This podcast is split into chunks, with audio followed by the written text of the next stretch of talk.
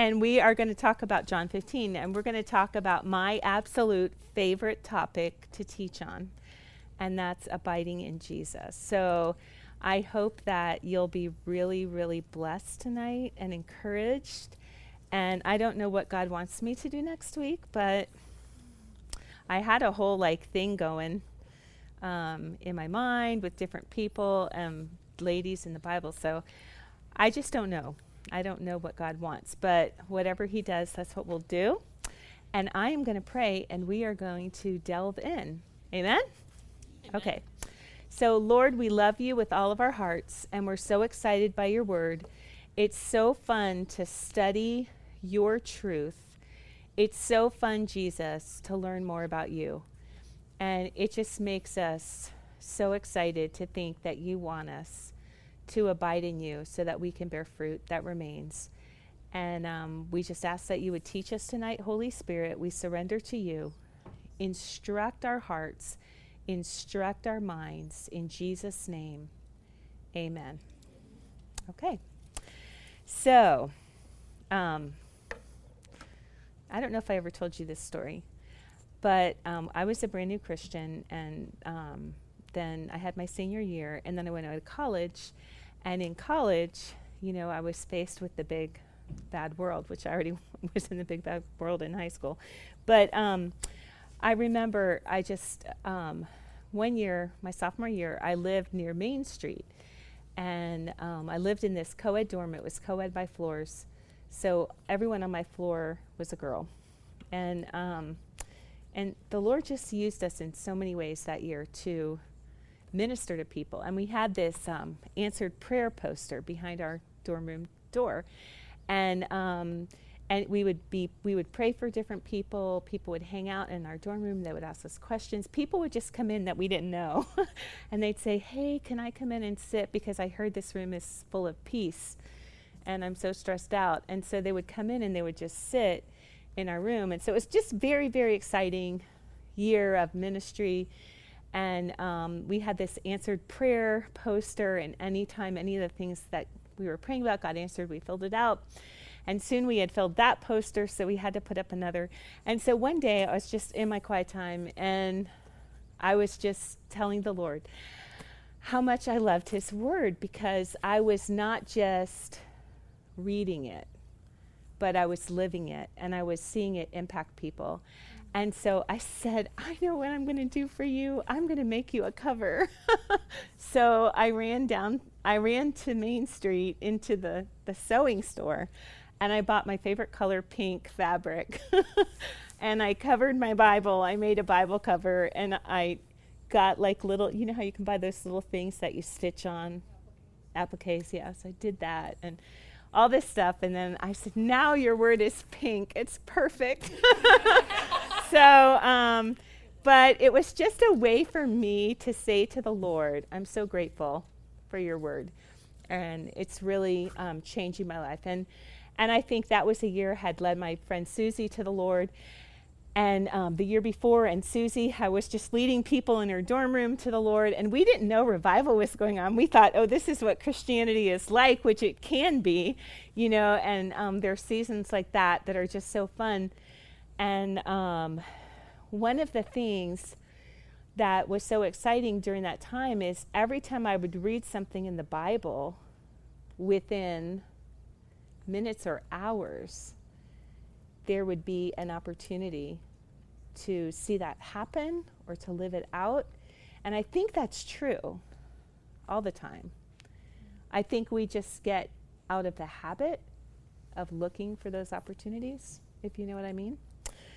So tonight, what I'm going to share is really practical in, in an important way for all of us because whether revival's going on, whether things are peachy keen in our life or things are really hard, we can always abide in Jesus and see Him produce fruit in us that remains. And to remain means to remain, it doesn't disappear. And I think that's, you know, what we all want. So I'm going to give you a little background um, on this chapter. We're going to look at John 15 tonight. But I want to give you a little background because sometimes we just pull scripture and we isolate it, and we just delve into it, but we forget the context of the passage. So um, here is Jesus, and he is going to the cross. And this is Thursday, and he will be arrested on Friday. So, Friday morning, in the wee hours of the morning, he will be being tried. And um, so, you know, it's, it's, he knows it's coming. He's God. He is um, devastated. You know, you ever feel like that? Like, you know, waiting for the hurricane? You're like, you really don't know what will this be like? You know, will it be horrible or not so horrible or extremely horrible? I mean, but God being God, he knew exactly how horrible it would be. And so he is he is in the upper room with his disciples and um, and being Jesus. I, I'm, I just love him so much. Even on the cross, he says to John, Here is your mother. Woman, here is your son.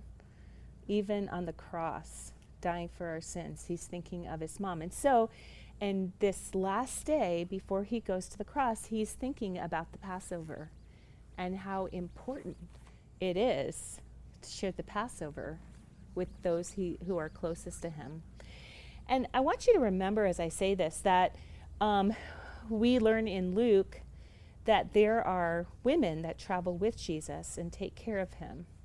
And Joanna, Susanna, and Mary Magdalene, and I'm sure Mary, the mother of Jesus, was often along as well. I'm sure she was here right now because we know she was at the cross. So he is in the upper room, and in the upper room, he washes their feet. In the upper room, he begins the beautiful, beautiful habit of communion, which is now a pattern in the church today. And he started it that night. And he's sharing things with them. And, and I want you to catch these things. I'm going to give you a quick overview, then we're going to go back and we're going to zero in on John 15. But um, Peter, of course, who all of us, you know, impulsive, outgoing, you know, people can relate to. Peter says, um, What are you doing? Washing my feet? You'll never wash my feet. And Jesus says, If I don't wash your feet, you can't have any part of me. So Peter says, Then wash all of me. and Jesus said, I mean, isn't that like, you know, Peter all the time? And so Jesus says, He who has bathed needs only to wash his feet and is completely clean. And you are clean, but not all of you. And um, later he says, he talks about how I've given you an example, and now you should do this for others. And he begins to talk about love. He also predicts his betrayal and hands, and, and one of the disciples leans over and he says, ah, Who is it? Who's going to betray you?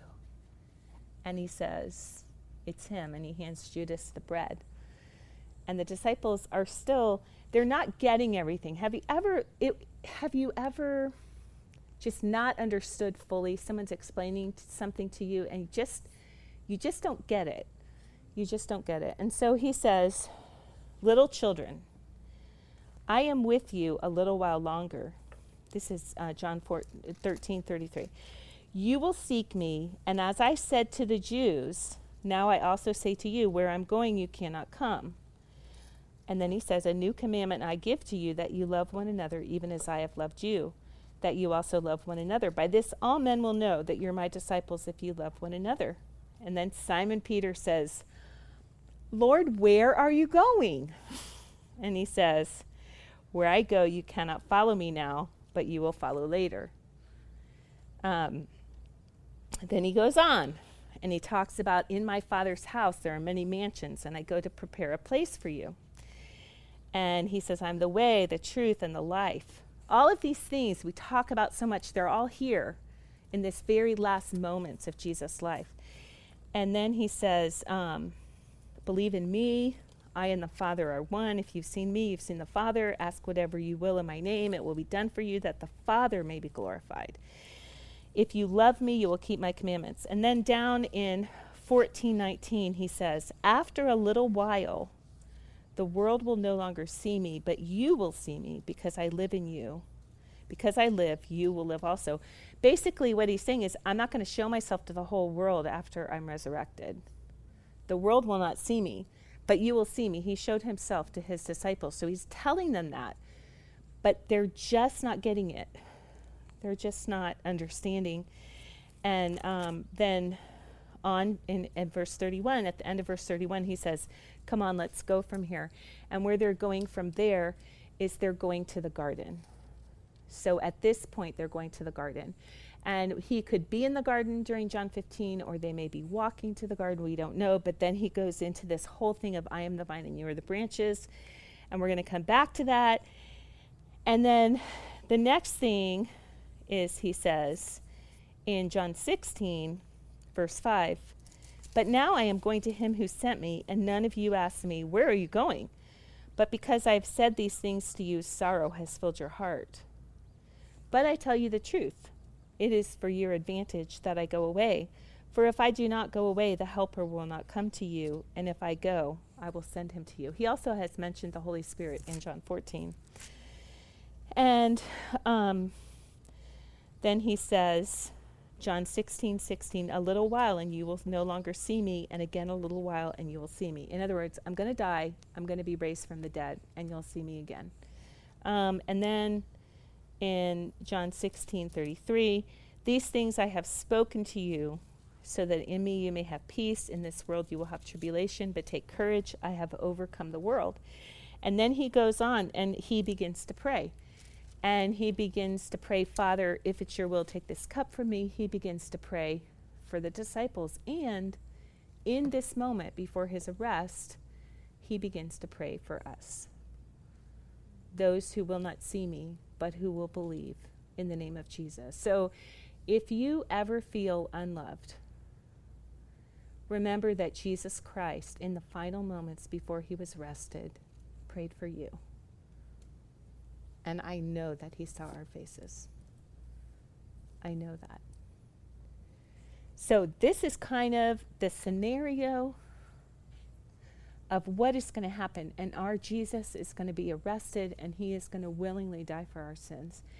And um, there's going to be a kangaroo court and they're going to declare him guilty and he will be executed. And, and this is those final moments when he knows this. And so it's so important that you understand as you're looking at this passage, where Jesus' heart was. His heart was heavy, it was sorrowful. His heart was, you know, there was so much, probably thinking, you know, why don't they get this? I have talked to them about this over and over and over, and why aren't they getting this? I've told them that I'm going to die and I'm going to be raised to life, but they're just not getting it. And how are they going to feel when they come and take me away? How are they going to feel then? So um, he starts out, and I'm imagining that Jesus is walking along the road and sees a vine and grabs it and says to his disciples, I'm the vine and you're the branches. Or maybe he's in the garden and he sees a vine and he says, I'm the vine, you are the branches. But he's definitely outside because they've left the upper room and he's either on his way to the garden or he's already in the garden. So there he is, and we'll start in John 15, verse 1.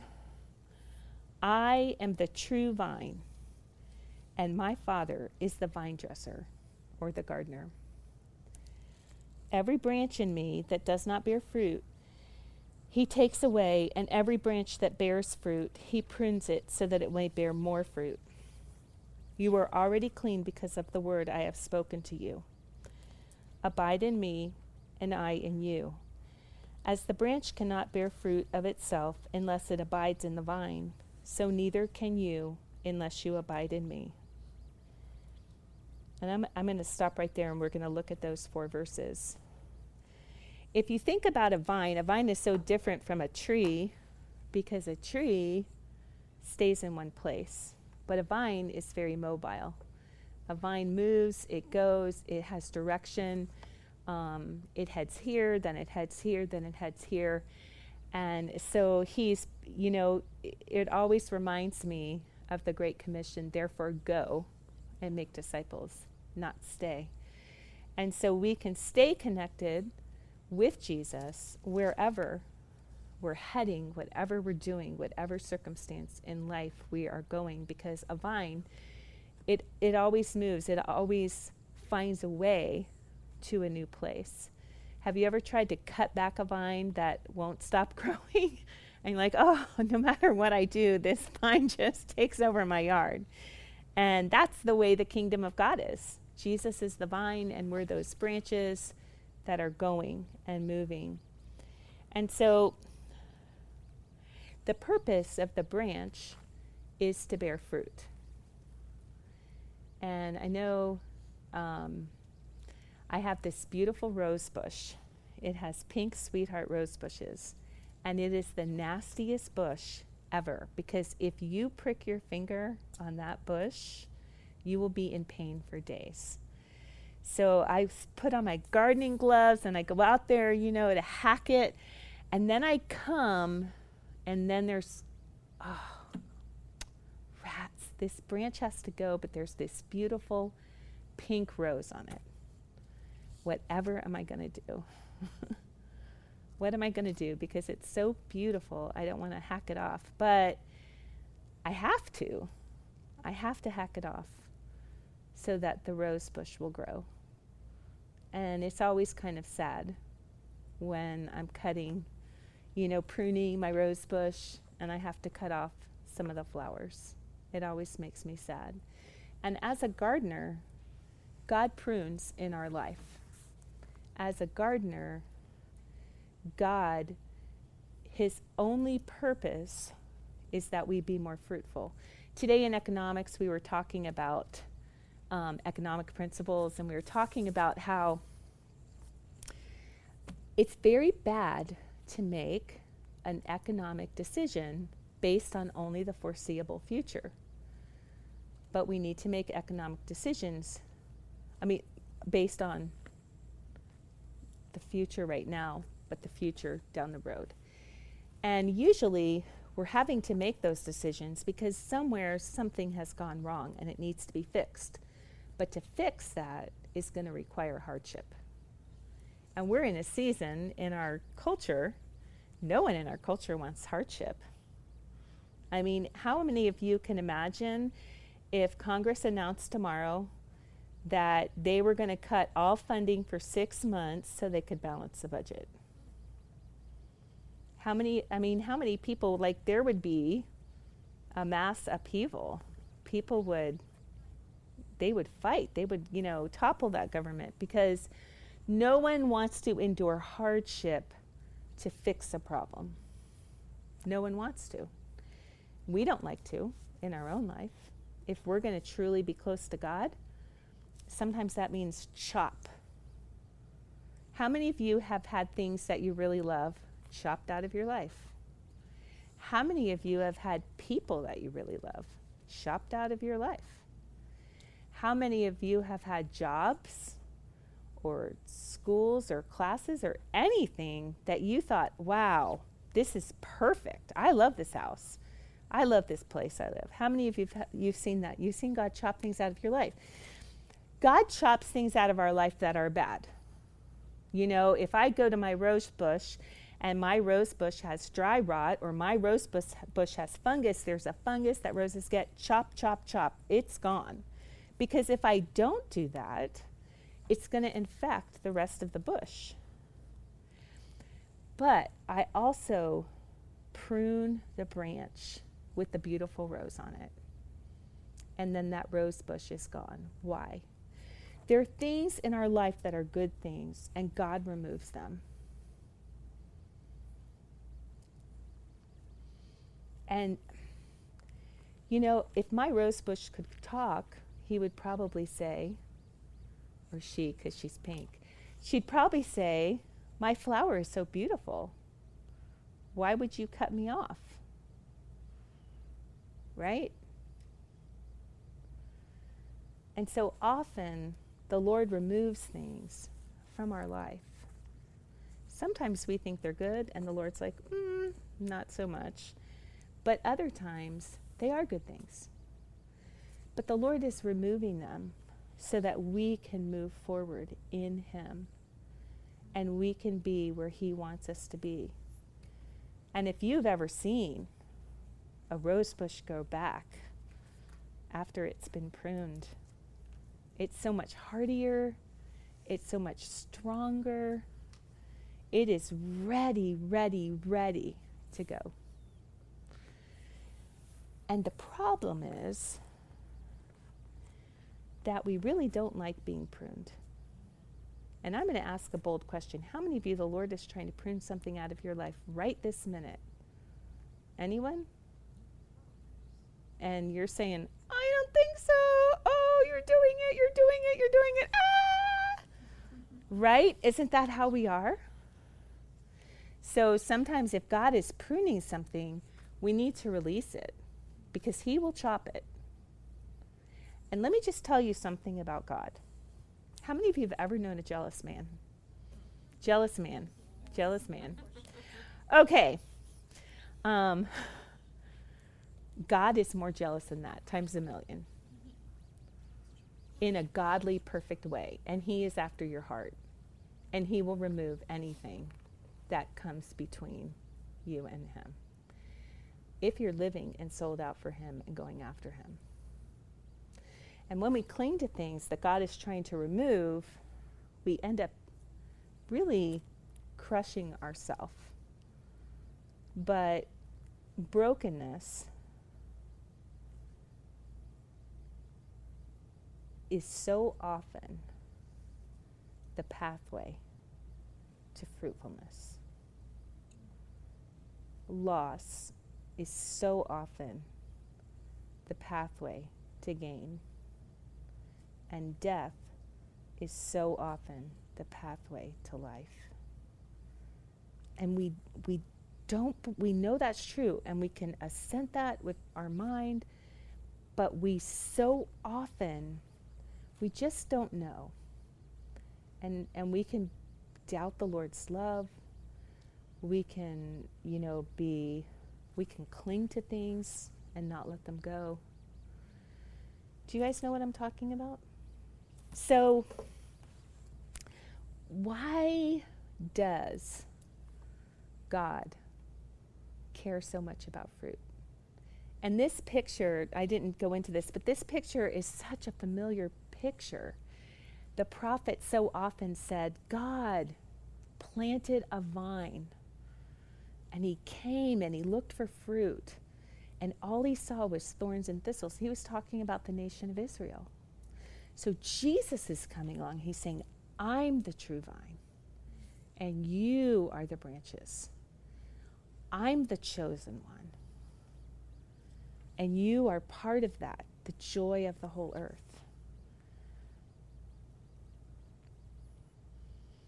So that's a whole nother Bible study, but I won't get into it. Um, so God comes looking for fruit.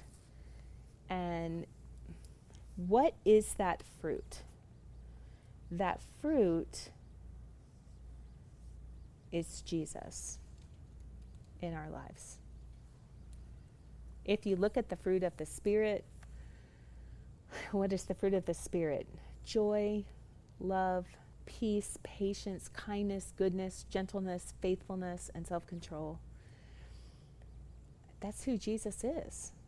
Jesus washing the feet of the disciples. If I, your Lord and teacher, wash your feet, I'm setting you a pattern. You would wash one another's feet. This is Jesus, so loving. This is Jesus making jokes about the camel going through the eye of the needle. This is Jesus calling people to leave things behind and follow, follow him. Jesus, who is always at peace and who, even in the midst of his private struggle, says, My peace I give to you. Take heart because I've overcome the world. This, this is Jesus. And he is gentle, he is kind, he is good, he is faithful. He endured the cross, scorning its shame. He's self controlled, has a passion for people. He loves people. Talks to the Samaritan woman, heals Bartimaeus, heals the lepers, though he knows only one will come back and give him any thanks. He heals all 10. And this is Jesus moving through Israel, loving people, demonstrating God's heart, God's passion for us, demonstrating the character and the nature of God. And so, if you want to know what fruit is, it's Jesus. It's more of Jesus and less of us. It's when people come and they say, There's so much Jesus in you.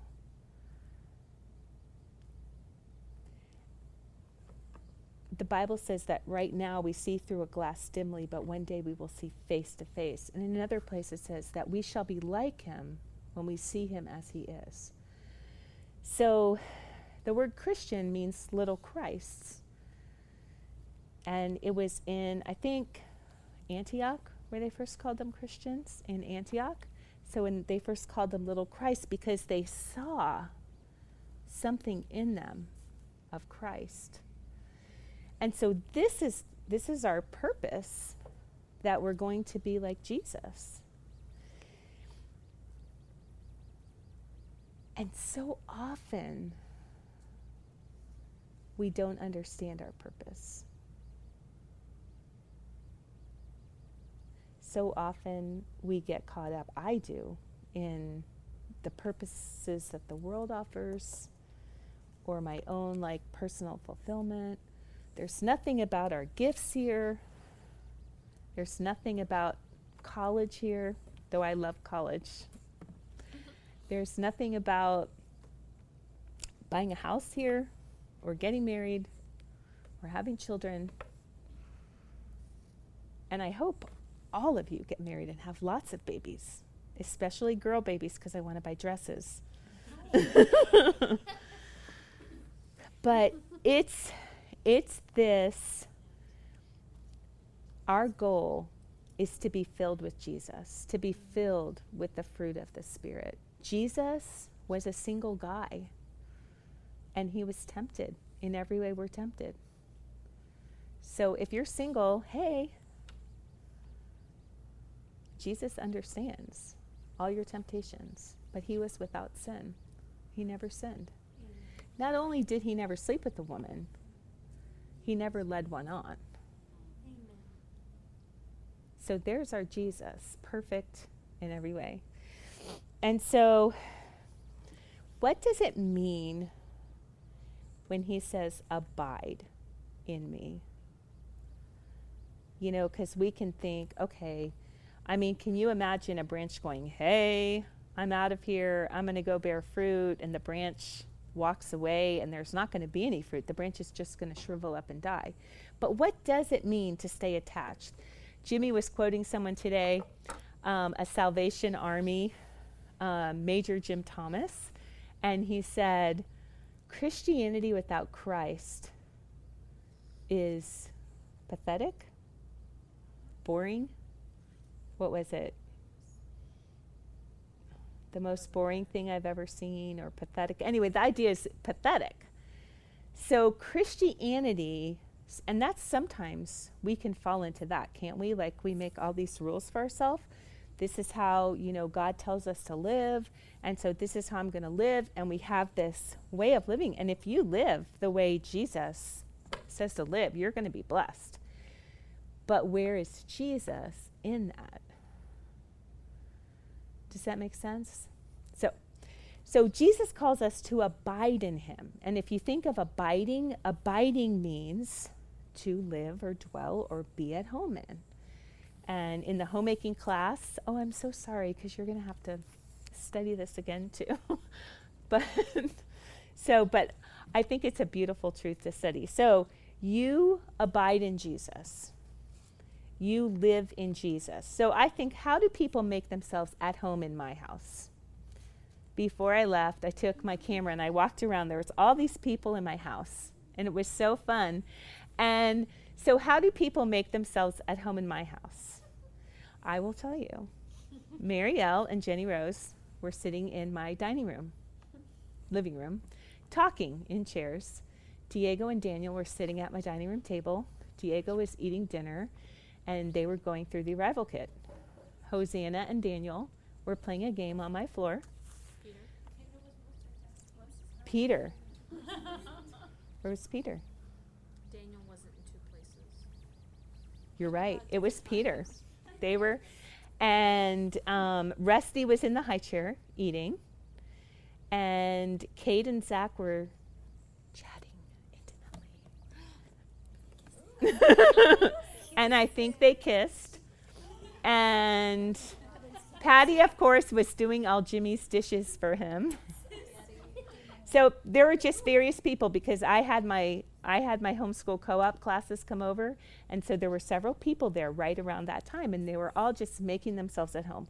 If people make themselves at home at my house, they fix themselves a drink. If they have to use the bathroom, they know where it is and they go and powder their nose. If they um, want to listen, if they want to borrow a video, they know where they are. And then I remind them where the checkout thing is. So people just make themselves at home and they don't, you know, they take off their shoes and hopefully put it on the shelf or the bin, but they make themselves at home and they feel relaxed. And the question that we have to ask ourselves as Christians is do we make ourselves at home and feel relaxed with Jesus? Because if we're striving to get his attention, then we're not relaxed. But if we're grateful for what he's accomplished for us, then we're relaxed. If we know we're loved, we're, relaxed. And if we don't know it, if we're scared, then we're uncomfortable. Or if we're just kind of pursuing our own agenda, we're uncomfortable because, as I said before, the Lord is a jealous God. Okay, so I'm going to go to the next verses. Um, I am the vine, verse 5, and you are the branches. He who abides in me and I in him, he bears much fruit. For apart from me, you can do nothing. I love that. What does it mean to do nothing? Do no thing. Wow, that's so awful. If anyone does not abide in me, he is thrown away as a branch and dries up, and they gather to them and cast them into the fire where they are burnt. If you abide in me and my words abide in you, ask whatever you wish, and it will be done for you. My Father is glorified by this, that you bear much fruit, so prove to be my disciples. Just as the Father has loved me, I have also loved you. Abide in my love. If you keep my commandments, you will abide in my love, just as I keep my Father's commandments and abide in his love. These things I have spoken to you so that my joy may be in you and that your joy may be that your joy may be made full. And then so I'm going to talk about that a little. So prayer, the word, love. Don't we always come back to those things? Don't we always come back to prayer and the word and worshiping God and fellowship and, and sharing the good news? And He's going to move into sharing the good news. It always comes back to those basics. It always comes back to those avenues that God has given us to interact with Him. Does that make sense? He's written His Word. You could read this Word every day for five hours for all of your life and never plummet the depths of what is in here. Every time you read the Word, you will find something new. Every time you read the Word, it will speak to your life circumstance. The Word is living and active, sharper than any two edged sword. It divides bone and marrow it reveals the intentions of our heart. So the word is powerful. The word is alive. God speaks to us through his word. And so if we study the word as an intellectual exercise, we will miss it. If we study the word as a duty, we will miss it. But if we come to the word to make ourselves at home with the Lord, what do you have for me? What do you have to show me? What is new? Reveal your heart to me. Then the word begins its work of changing us.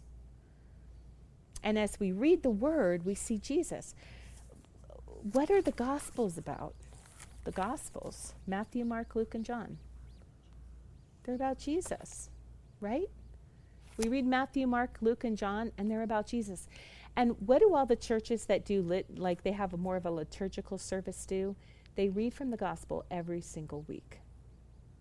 Why? They read from the Old Testament, the New Testament, and the gospel. Why? Because the gospels are about Jesus. And we see Jesus. And then in all the epistles, we learn, like, okay, this is all the stuff that's like what's happening in the heavenly realms and who we are in Christ. It's more about Jesus. And then all of the Old Testament, it's pointing to Jesus. It's all looking toward Him. And so when we read the Word, we're seeing Jesus and learning about Jesus. And we're able to press in and draw closer to Him. And as the Word begins to saturate our heart and saturate our mind, what happens to what we want? It becomes what He wants us to want. And we're praying according to His will. And the promise is that if you abide in me and my words abide in you, ask whatever you want. Why? Because it will be according to my will. You'll know how to pray. You'll know what to ask for because I will put things on your heart. Leanne came over today and she said, I just had to pray over you. And she laid hands on me and she prayed this powerful prayer. And then she said, Well, chat, chat, chat, I'm going to go.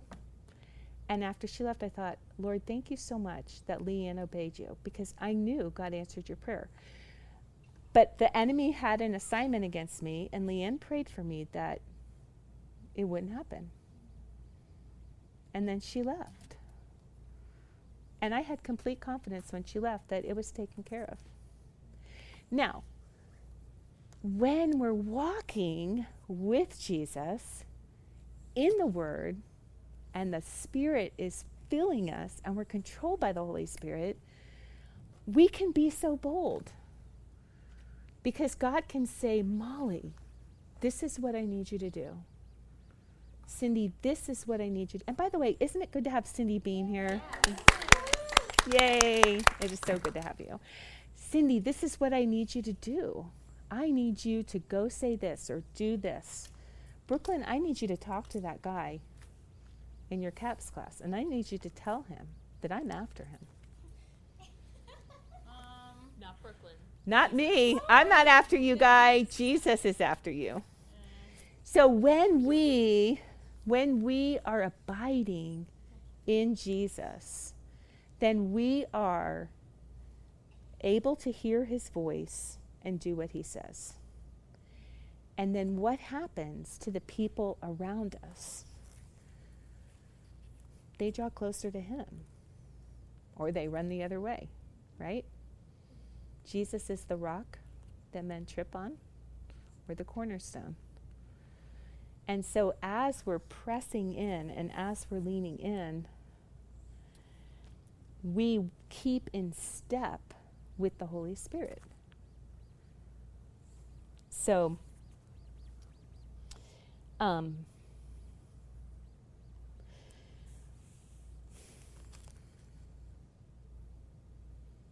when I was when Mike was in seminary, we had so many friends that were getting their Master of Divinity, and um, so many of the guys just stopped having quiet times, devotional times. They were studying the Word in their classes, and they were learning all this theology, and they just dropped their devotional time. And as a result, a lot of them were in really bad places spiritually. And Mike and I found ourselves a lot of time praying over people we were compelled and forced to be right with God because we were going through a lot of spiritual warfare. And isn't it wonderful? Because spiritual warfare, as horrible as it is, always makes you press in. Amen? if you're going through a bad situation and the devil's attacking to you, you're pressing in or you're dead. right? And so there we were. And so we're in this season where we're pressing in. And so we're praying over people and helping them to get free. And, um, I just, I think sometimes abiding in Jesus starts with being committed to a relationship. For me, one of the things I do to foster my relationship with Jesus is I say, Good morning, Jesus, every morning. I love you. And at the end of the night, I repent, I thank Him for the day, but I make that covenant with myself to pursue Him first. And I always, you know, before I get out of bed, I always pray. Sometimes I don't get to the word right away, it's later in the day, but I always pray before I get out of bed so that no matter what faces me, like I don't know who spent the night when I wake up or, you know, what's going on in my house, but I know I'm prayed up when I leave my bedroom door. I may look bad, but I'm prayed up. So, um, but I think it's that, you know, for me, when I'm leading worship and I think, all this thought has to come to my mind is, my sins are washed away. And I start jumping up and down. Oh no, this isn't a jumping up and down song, but I can't help it because when I think that Jesus washed my sins away, and they are many, they were many, but they're gone, then I get so excited because, see, my life, in my life, I really blew it. I still blow it, but I mean, I really blew it before Christ. But He loved me. And He pursued me, and He allowed things to happen that would make me need Him and have no hope but Him. And then He changed everything.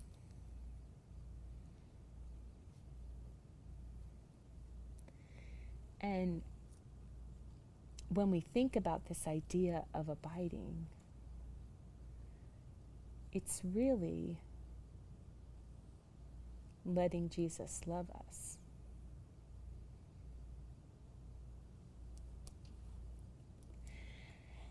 And I think a lot of times we don't realize how much He loves us because we think about the wrong things. And we need to think about the right things, the things that prove that He loves us, the scriptures that prove that He loves us. And as we do that, we will really learn to enjoy His love. Because the Bible says, though my father and mother forsake me, the Lord will receive me. The Bible says, if God is for me, who can be against me? The Bible says, nothing can separate me from the love of God. It gives a whole list of things that you surely think would do that. Even angels, even demons, nothing can separate us from the love of God. And so abiding is really about relaxing in God's love. It's more about not making an effort than making an effort. It's more about surrender than it is about striving. And some of us, that can feel hard and overwhelming. It doesn't mean like you'll stop working hard or you'll stop doing all those things because you won't. I mean, God's energy will be in you and He will motivate you and He will lead you. But it will be His agenda and He'll be leading you and He'll be energizing you. And as we abide in Him, we love what God loves and we hate what's evil.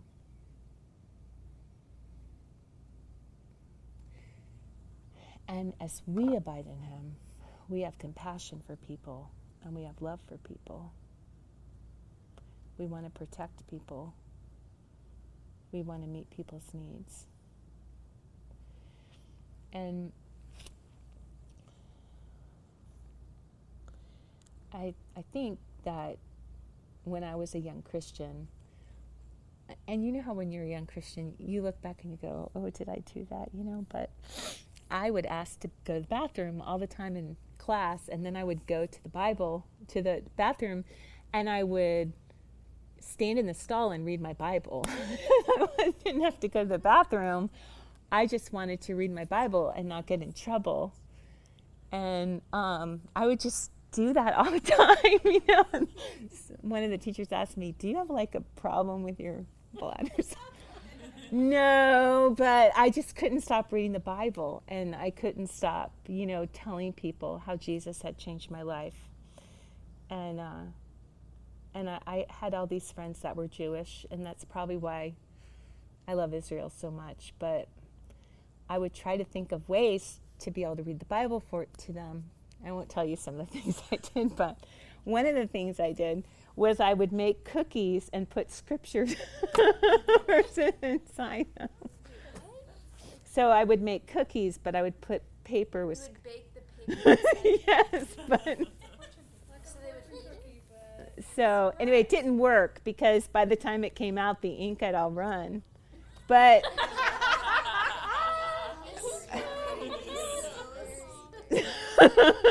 but I did. But it wasn't because I had this super awesome plan. It's because I had this urgency to tell people that they could be loved. And uh, and and I, I think because you know God loved me, and I thought, well, if He loved me, and I pitted myself against Him, then he could love anyone. And um, in this world, you know, there's a lot of really hard times. There's a lot of really hard things that we go through. And there's a lot of things that you won't understand. I don't know if God explains it in heaven. I kind of think it won't matter. But we will face being misunderstood, being rejected, being falsely accused. And sometimes it will be our fault, and sometimes it won't. And we will blow it.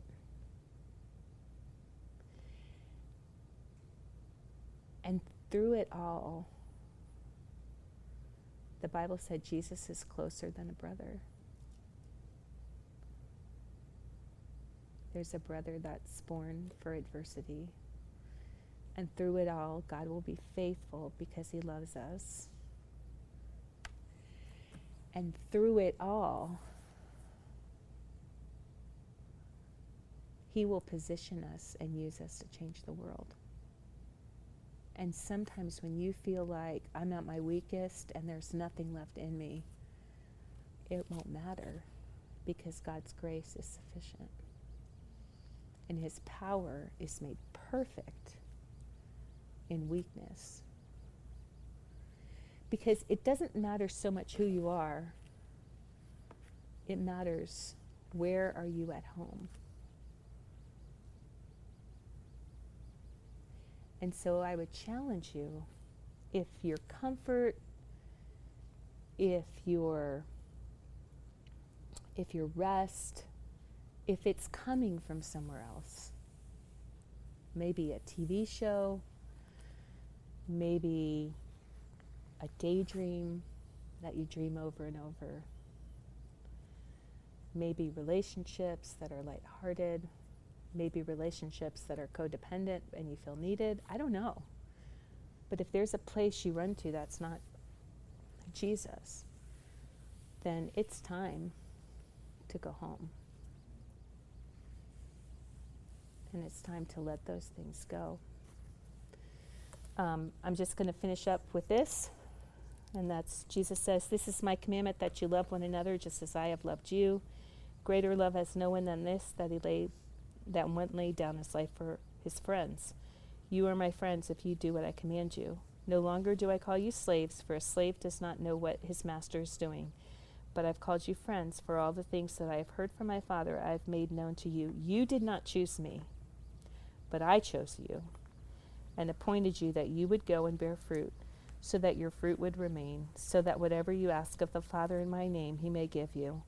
This is my command that you love one another. And then he goes on and he talks about the world. And so the greatest prayer that Jesus wants us to pray is Lord, give us souls. Lord, rescue these babies. Lord, heal these people.